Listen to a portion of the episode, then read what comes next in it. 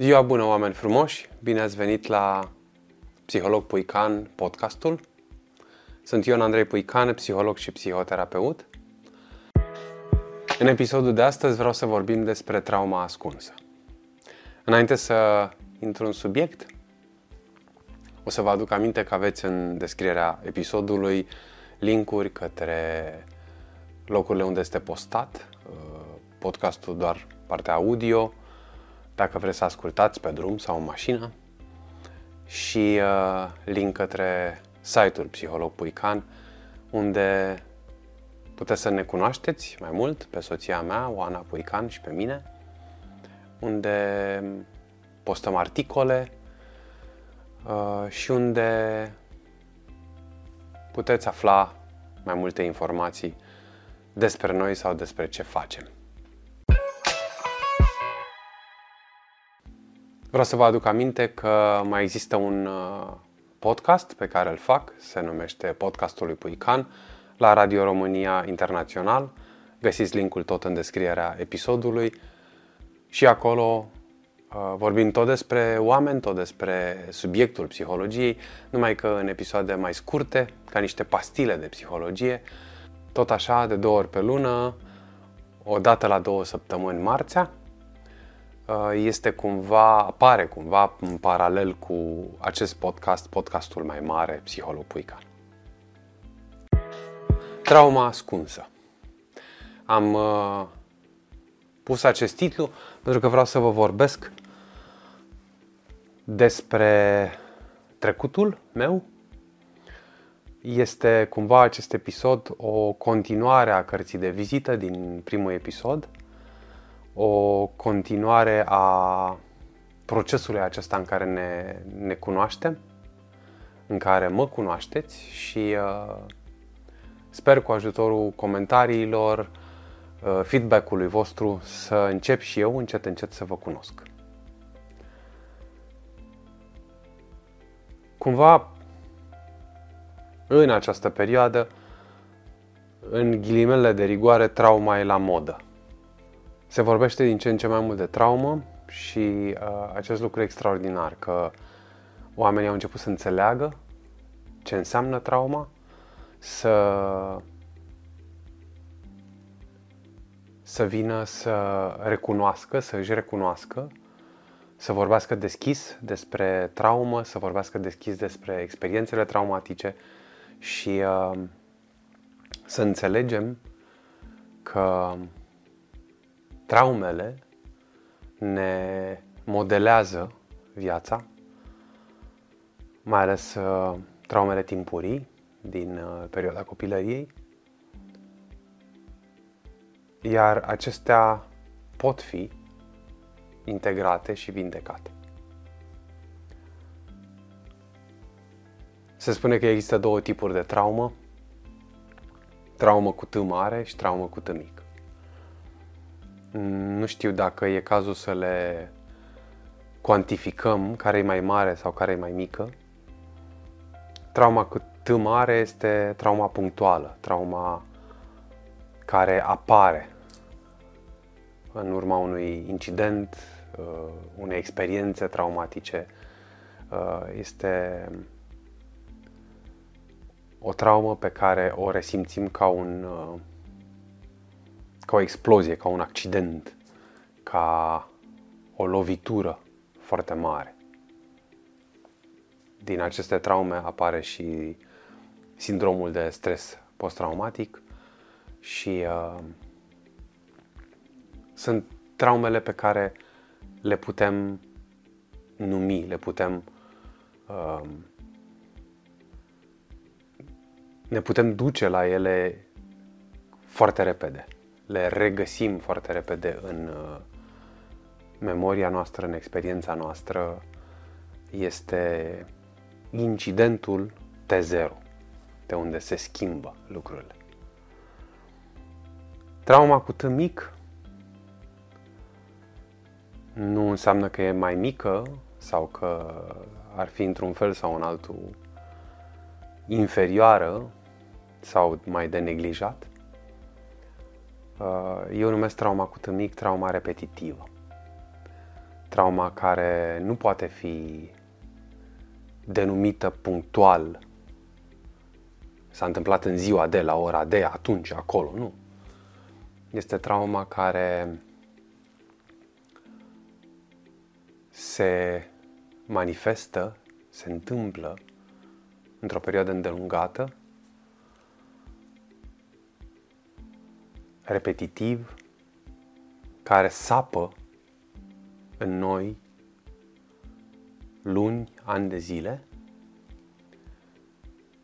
care poate părea la o privire așa în zbor de pasăre, din depărtare, uh, insignifiantă, dar prin această repetiție, prin această persistență a ei, ea de multe ori devine mult mai gravă, mult mai grea și mult mai uh, dificil de navigat și chiar de vindecat, de înțeles, de integrat.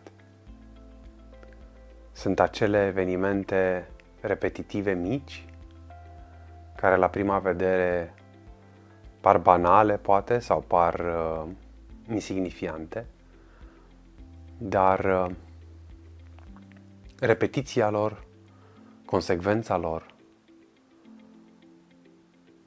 durata lor atât de mare în timp, le face să devină din niște mici dâmburi, din niște mici hopuri, adevărate canioane, adevărate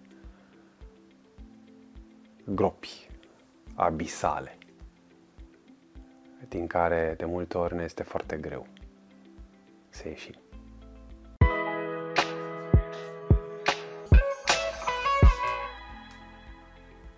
Pentru că am spus că este o continuare a, a primului episod, este o continuare a acelei cărți de vizită, a acelei schițe pe care am încercat să, să o fac, în așa fel încât să mă cunoașteți și să ne cunoaștem. Trauma ascunsă despre care vreau să vă vorbesc astăzi este una din acele traume cu tâmic. Și de ce îi spun ascunsă? Pentru că am conștientizat-o, i-am realizat uh, puterea sau urmările ei târziu în viață, mult mai târziu decât atunci când s-a întâmplat. Iar până atunci, nu numai că nu eram conștient de prezența și urmările ei, dar uh, foarte mulți ani am uh, trecut ca vodă prin lobodă, așa spunând că eu sunt ok, că sunt bine, poate printr-un mecanism de apărare în care vreau să neg ceea ce mi se întâmplase. Am ajuns să fiu, să iau cunoștință cu ea, să ne cunoaștem, să o aduc în conștient și în cele din urmă să ne împrietenim suficient încât să pot să o înțeleg, să pot să o integrez și uh, în cele din urmă să o vindec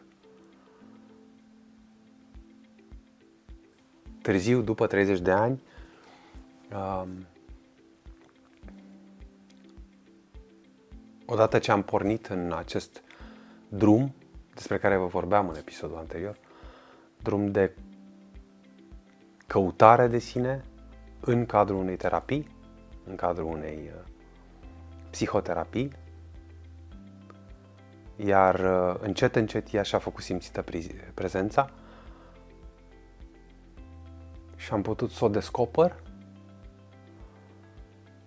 N-am crezut-o mult timp. Uh, n-am crezut că mi-aparține. N-am vrut să să o recunosc. După care am fost nevoit, dacă voiam cu adevărat o schimbare, să o îmbrățișez și să o înțeleg ca să pot să mă împac cu ea. Este vorba de trauma de abandon, care a apărut uh, și s-a format în anii copilăriei. Sunt dintre acei copii care au prins în, pe vremea lui Ceaușescu acel concediu al mamelor postnatal de doar două luni. Mamele rămâneau lângă prunc, lângă nou născut, doar două luni, după care erau uh, chemate, obligat forțat, înapoi la muncă. Și uh, copiii erau nevoiți să crească fie cu bunicii, fie dați în creșă, uh, oricum să crească departe de mama lor. Sunt studii peste studii în momentul de față care arată importanța legăturii în primii ani de viață, se vorbește chiar de, de până la vârsta de 3 ani, atât de importantă, crucială legătură între copil și mamă. Mai mult decât cu oricare alt membru al familiei, cu tatăl sau cu bunicii sau cu familia extinsă. Copilul are nevoie fundamental de mamă pentru a se regla în primul rând, pentru a se regla emoțional, uh, pentru a își regla relația cu lumea, înțelegerea lumii, pentru a cunoaște lumea prin legătura cu mama. Toți avem un trecut, toți avem uh, un bagaj. Iar unii dintre noi, cei care la un dat au început să aibă curajul să-l privească, să-l desfacă, să înceapă să umble prin el, am început să-l cunoaștem și să ni-l recunoaștem, să ne recunoaștem problemele pe care le-am dezvoltat în timp și la care avem nevoie să ne, asupra cărora avem nevoie să ne aplecăm și să le înțelegem, să le rezolvăm. Uh, acel bagaj e în noi, în toți. Sigur că poți să trăiești o viață întreagă fără să deschizi bagajul. Mm, nici măcar ajungi să nu te mai întrebi de ce devine din ce în ce mai greu și de ce îl cari, dar o faci. Îl cari după tine până când devine ca o piatră de moară, care nu te lasă să mergi normal, care nu te lasă să trăiești normal, care nu te lasă să relaționezi normal. Îl cari cu tine. Și din N motive, ești incapabil conștient să-l deschizi. În principiu, motivul cel mai des întâlnit este frica. Mi-e frică să deschid bagajul cu care vin, pentru că mi-e frică să văd ce a fost acolo. Atâta timp cât nu mă uit, poate dispare. Atâta timp cât nu mă uit, poate ajunge să nu mai existe. Și cumva, printr-o minune, să nu mai port cu mine acel bagaj. Și cu toate astea îl trag după mine. Ne tragem trecutul, ne tragem traumele, ne tragem acest, aceste răni, ni le ducem cu noi până când avem suficient curaj să le curățăm și să le vindecăm.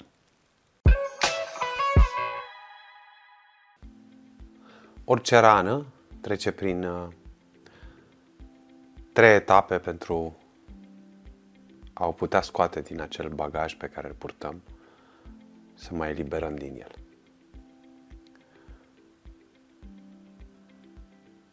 Prima etapă este să o înțelegem, să o cunoaștem, să o, să o vedem, să o aducem în conștient, să o aducem în prezent prin a o conștientiza. Avem nevoie să înțelegem rana ca să putem să ne mișcăm mai departe, să putem să facem orice. Trebuie să o înțelegem, să înțelegem că a existat, când a existat, de ce și să-i vedem inclusiv implicațiile pe care le are în viața noastră de acum. Chiar dacă nu mai suntem cei din momentul în care ea s-a produs. Mai ales când vorbim de rănile din copilărie. Ele au fost atunci, în acel context, la acea vârstă și le purtăm cu noi și astăzi. Adulți fiind, avem în noi acel copil rănit cu acea rană care acționează astăzi, ne face pe noi astăzi, adulții, să acționăm așa cum acționa și el atunci. Și de multe ori asta este un este o disfuncționalitate. După ce o înțelegem, e musai să o acceptăm. Să acceptăm că ne aparține. Să acceptăm consecințele ca să putem să le schimbăm. Să acceptăm că ea a fost în viața noastră cu un scop. Să acceptăm lecțiile ei. Să acceptăm beneficiile.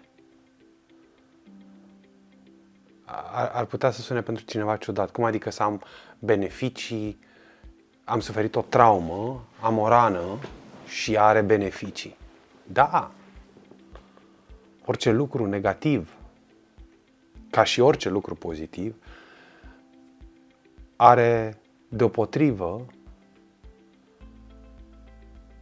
urmări și pozitive și negative pe care le ducem cu noi. Are și uh, lucruri de care avem nevoie să get rid of, da? să scăpăm, să ne eliberăm, dar și beneficii pe care dacă putem, ar fi bine să le reintegrăm, să le păstrăm. Cel puțin un beneficiu îl are orice traumă. Lecția. Lecția pe care ne-a adus-o în viață.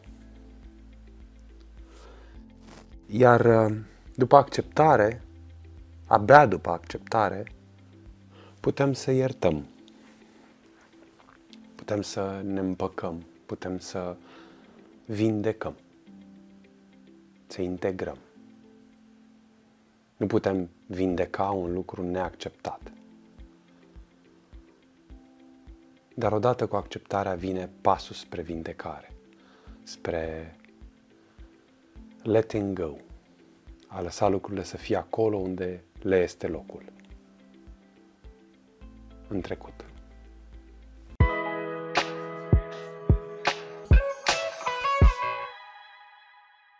Vă spuneam că am numit acest lucru din viața mea, această întâmplare de care, această experiență, de fapt nu e o întâmplare, este o experiență. Această experiență de care am ajuns să fiu conștient târziu, trauma ascunsă. Abandonul mi l-am ascuns. Sunt născut la șapte luni și uh, cele aproape două luni în care ar fi trebuit să stau cu mama acasă, pentru că doar atâta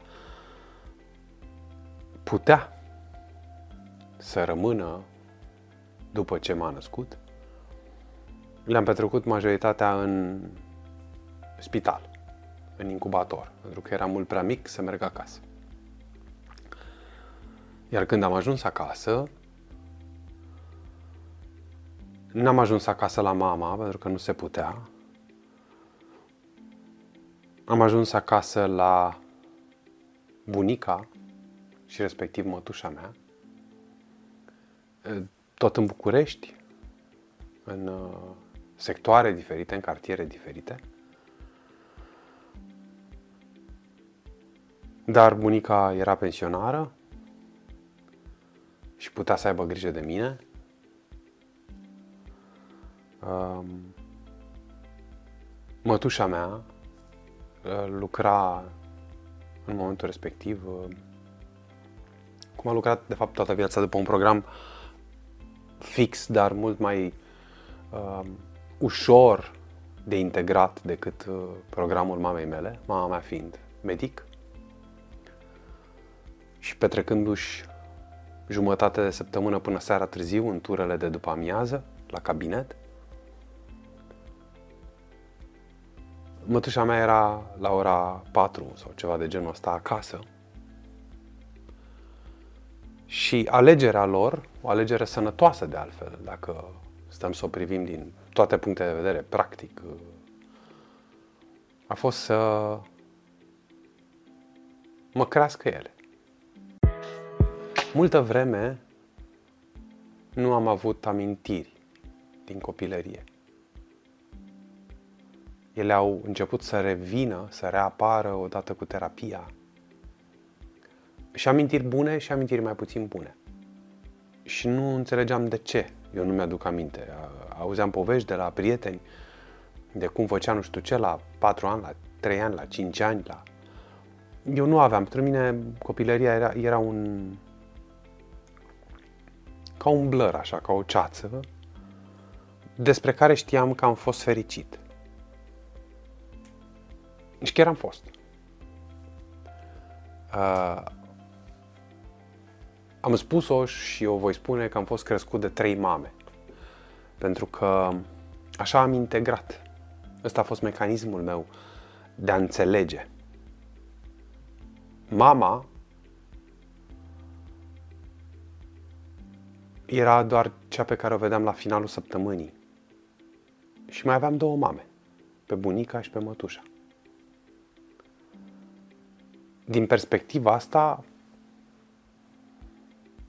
ce copil nu și-ar dori trei mame?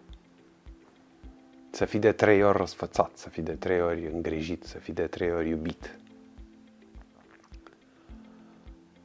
Beneficiile le văd, beneficiul acestei experiențe, vorbeam de beneficii și de părți negative, beneficiul știu, îl văd.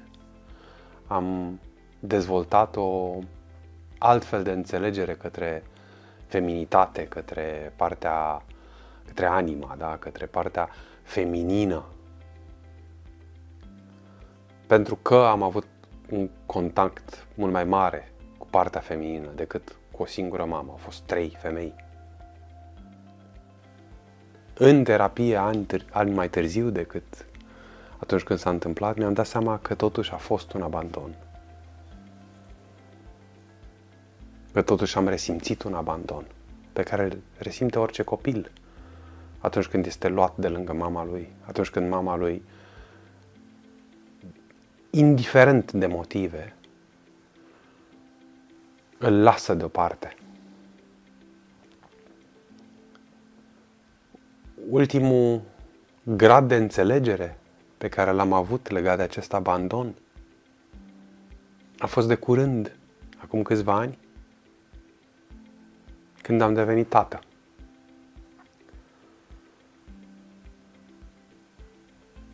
Și când am văzut și am început să învăț pe bune relația cu propriul meu copil. Chiar dacă nu din perspectiva și din rolul unei mame, dar chiar și așa, și mai mult decât atât, privindu-mi soția, privind-o în rolul de mamă, văzându-i afectivitatea, văzându-i uh, dedicarea și uh, iubirea și prezența pentru fata noastră. Da, sigur că am citit cărți, sigur că am uh, până când să devin tată, am uh, avut experiența unor clienți, părinți și așa mai departe, dar uh, 100% n-ai cum să, nu, să, să înțelegi decât atunci când devii și tu părinte. Asta ca o paranteză consider că un psiholog este cu adevărat un psiholog complet, complex, în momentul în care îi apare în viață și acest rol, rolul de părinte. Poți să fii fabulos, genial.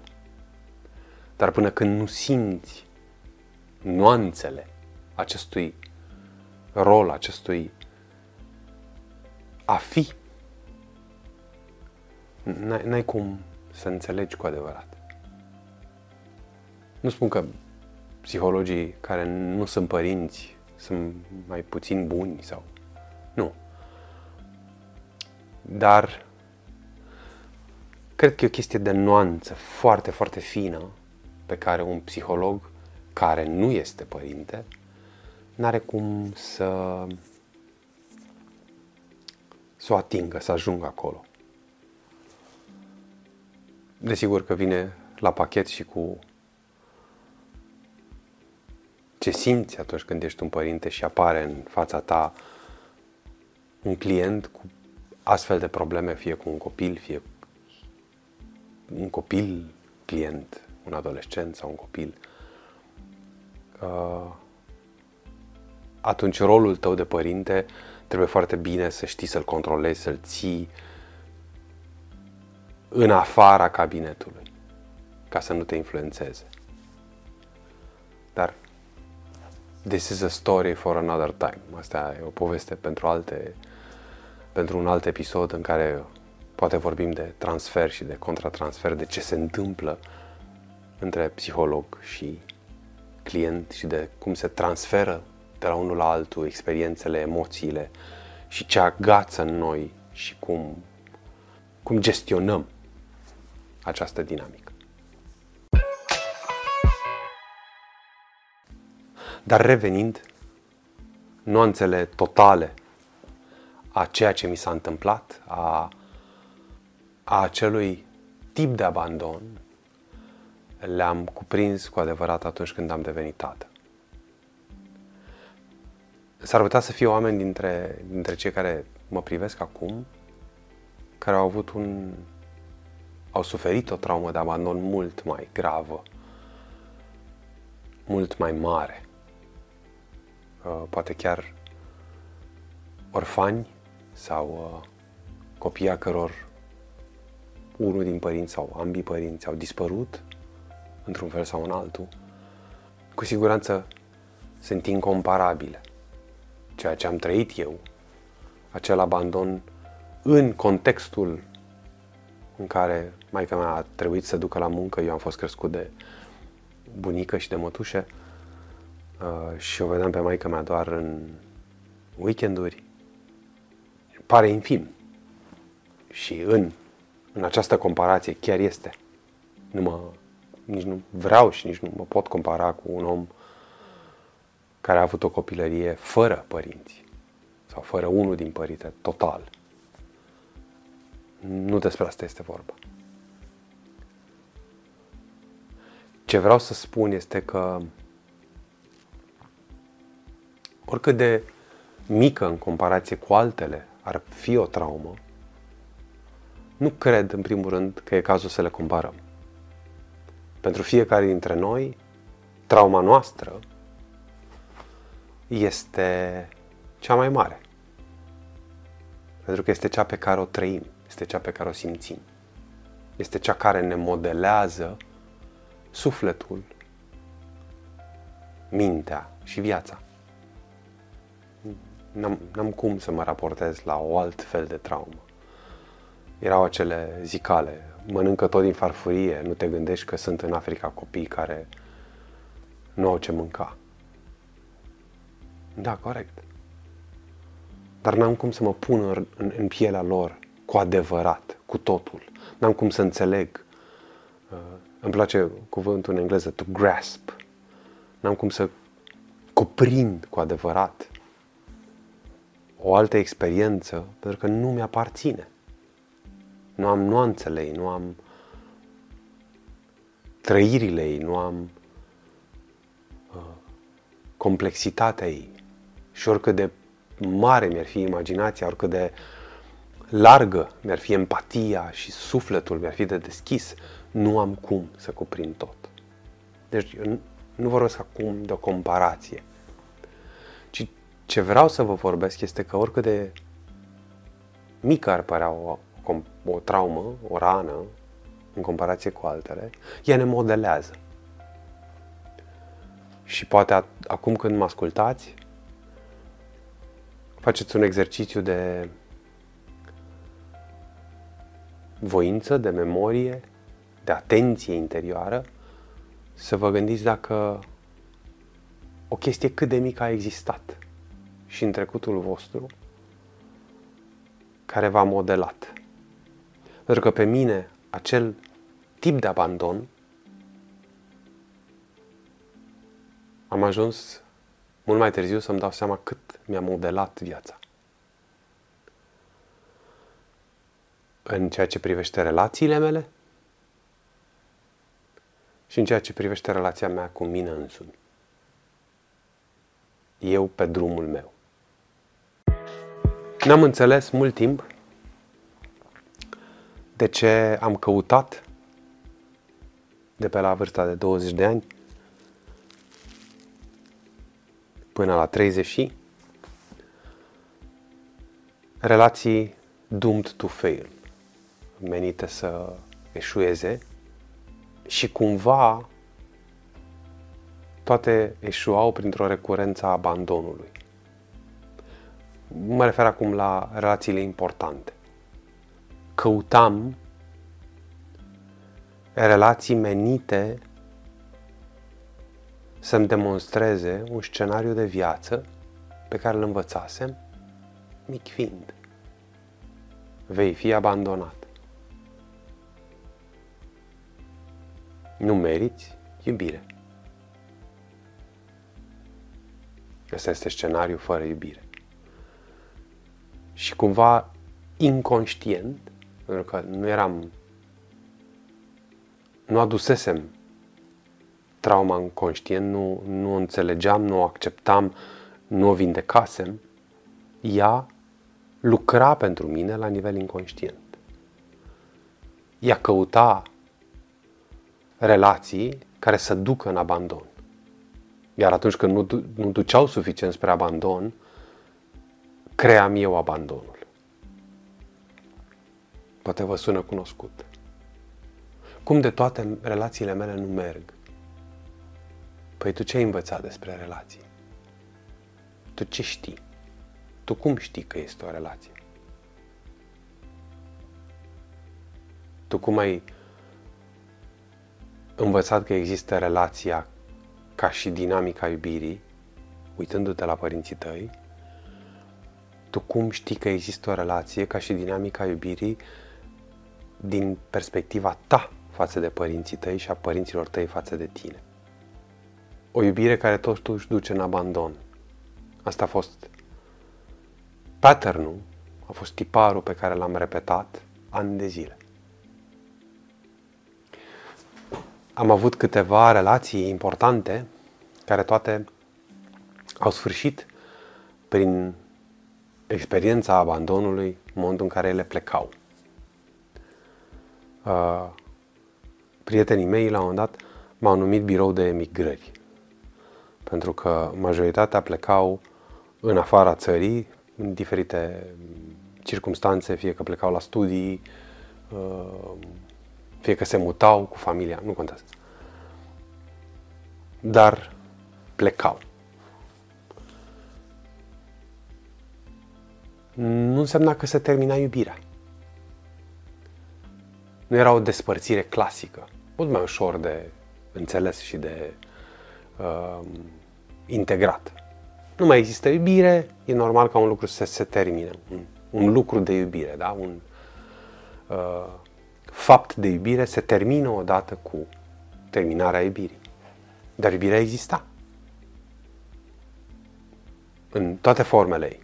Și cu toate astea, lucrul acela se termina. Cu toate acestea apărea abandonul. Mai târziu, în terapie, am înțeles că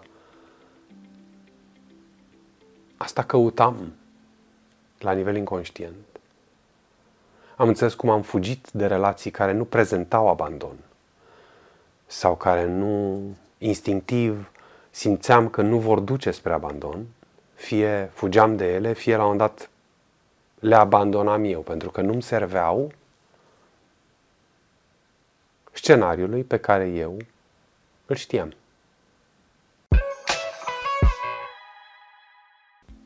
În momentul în care am avut insight-ul acestui pattern pe care îl repetam în cadrul terapiei, a fost debusolant. A fost... Uh, mi s-a dărâmat lumea.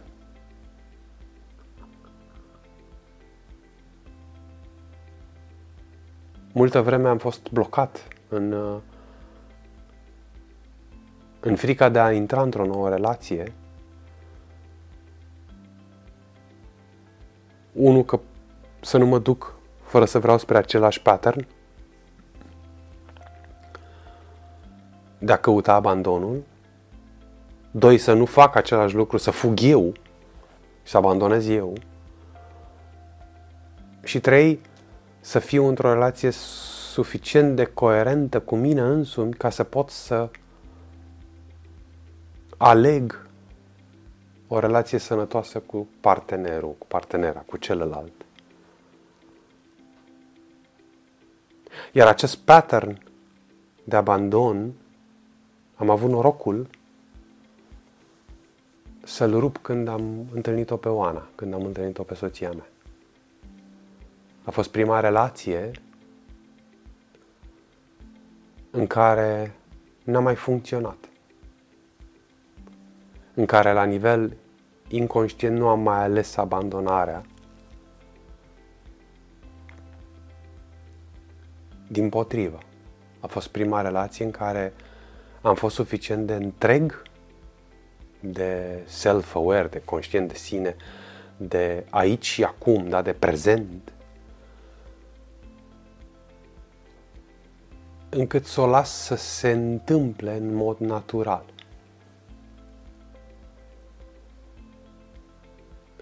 Iar pentru că nimic nu se întâmplă întâmplător, da, everything happens for a reason. Și pentru că există o energie, un spirit, o... cum vreți să-i spuneți? Vreți să-i ziceți energie, spuneți energie, vreți să ziceți Dumnezeu, spuneți Dumnezeu, vreți să ziceți univers, vreți să ziceți karmă, vreți să ziceți destin, fiecare cum vrea să o numească. Pentru că există ceva care e dincolo de noi, care ne leagă și care așează lucrurile. Inclusiv relația mea cu Oana a început în ideea de abandon pentru a-l vindeca. În sensul că atunci când am cunoscut-o pe Oana, paradoxal, ea era pe punctul de a pleca. Eu am făcut același lucru. Am ales o relație și fiind conștient că ea va pleca. Fiind conștient că mă expun din nou abandonului, doar ca să-mi întăresc credința, scenariul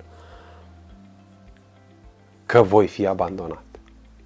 În schimb, de data asta, pentru că venea după o perioadă de căutare de sine, după o perioadă de, de, de niște ani de terapie, după perioada vindecării, n-am mai perceput-o ca o astfel de alegere nocivă și disfuncțională.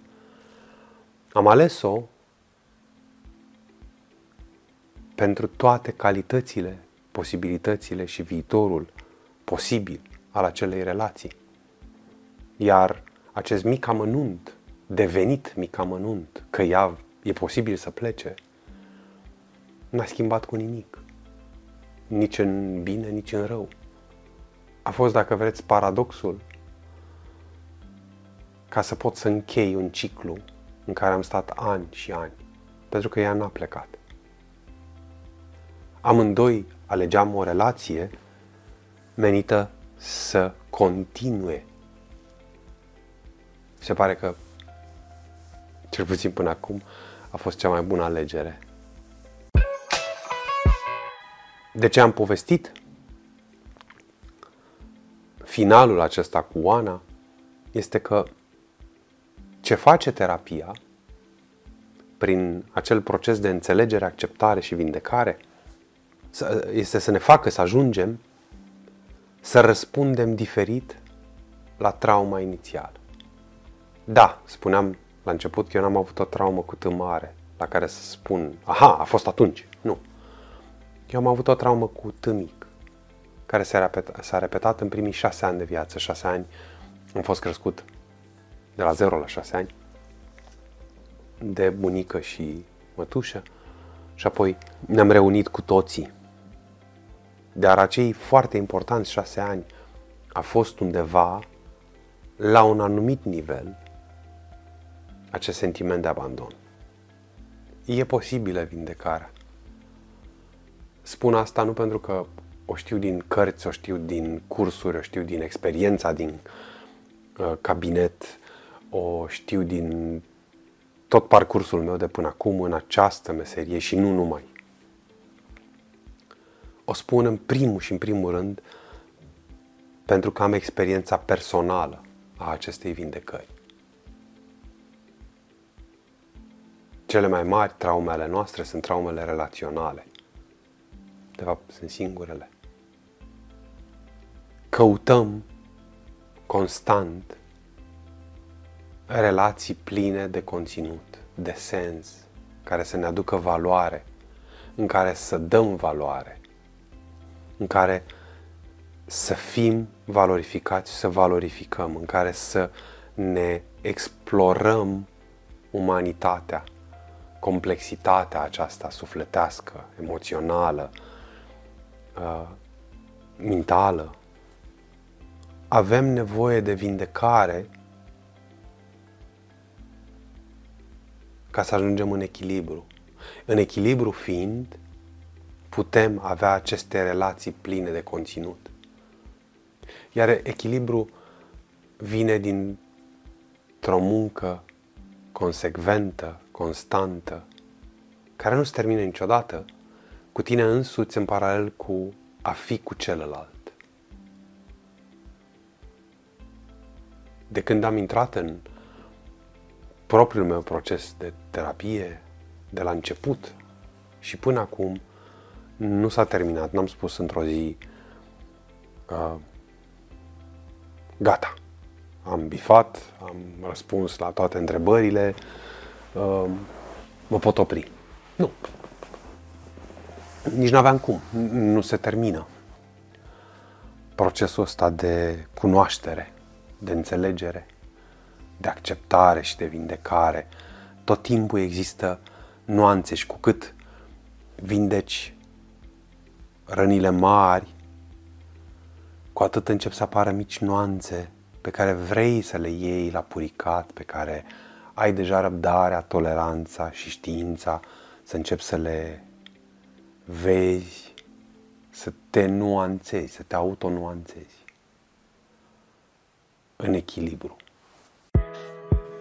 Spuneam la un moment dat, puțin înainte, că acest abandon l-am reflectat nu numai în relații, dar și în relația cu mine însumi. Am văzut acest abandon în, proprii, în propriile mele proiecte. În, uh, vorbeam în episodul trecut de un drum sinuos de serpentine în acele serpentine, atunci când o experiență, un drum, începea să devină din ce în ce mai bătătorit, din ce în ce mai clar, aveam tendința să fug să caut un alt drum. M-a ajutat, pentru că orice traumă, orice experiență negativă, să zicem, are și un beneficiu. Da, m-a ajutat, m-a ajutat pentru că mi-a dat posibilitatea să caut prin atâtea serpentine. Partea negativă a fost că am repetat patternul de abandon, abandonându-mi proiecte care poate ar fi mers mult mai departe decât punctul în care le-am am ales să le duc atunci când le-am făcut. Și am făcut asta pentru că nu știam că fac asta. nu sunt diferit de nimeni, nu, nu sunt nici mai uh, cu mod sau că e mai special. Nu cred în niciuna din aceste etichete, dar știu și cred că oamenii își trăiesc, trăiesc lucruri și își trăiesc experiențe fără să le conștientizeze cauzele adevărate, fără să conștientizeze mecanismele din interior care îi fac să acționeze într-un fel, care îi fac să simtă într-un fel, care îi fac să aibă o anumită perspectivă asupra lumii. Mintea e foarte păcălicioasă. Tendința ei este să ne să se apere, să ne apere de noi înșine. Și ce apărare e mai bună decât ignorarea? Dovada vie a tuturor experiențelor noastre este că ignorarea nu duce nicăieri, din potrivă, adâncește și mai mult problema, um, ne transformă viața din disfuncțional în și mai disfuncțional. Dar mintea, mecanismul ăla primar, bazal, nu știe asta. Alege să te facă să nu vezi, să-ți pună ochelari de cal, în ideea dacă nu vezi, ce nu știi nu te omoară, dacă nu vezi nu te doare.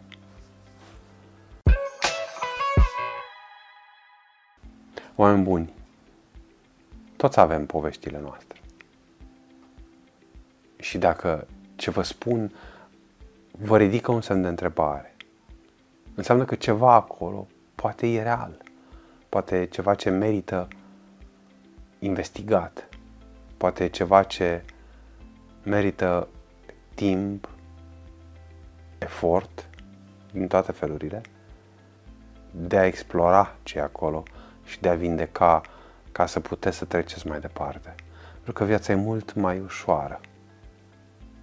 Fără o traumă pe care să o purtăm în bagaj, fără acele pietre de moară pe care le cărăm după noi, că hopuri de trecut sunt.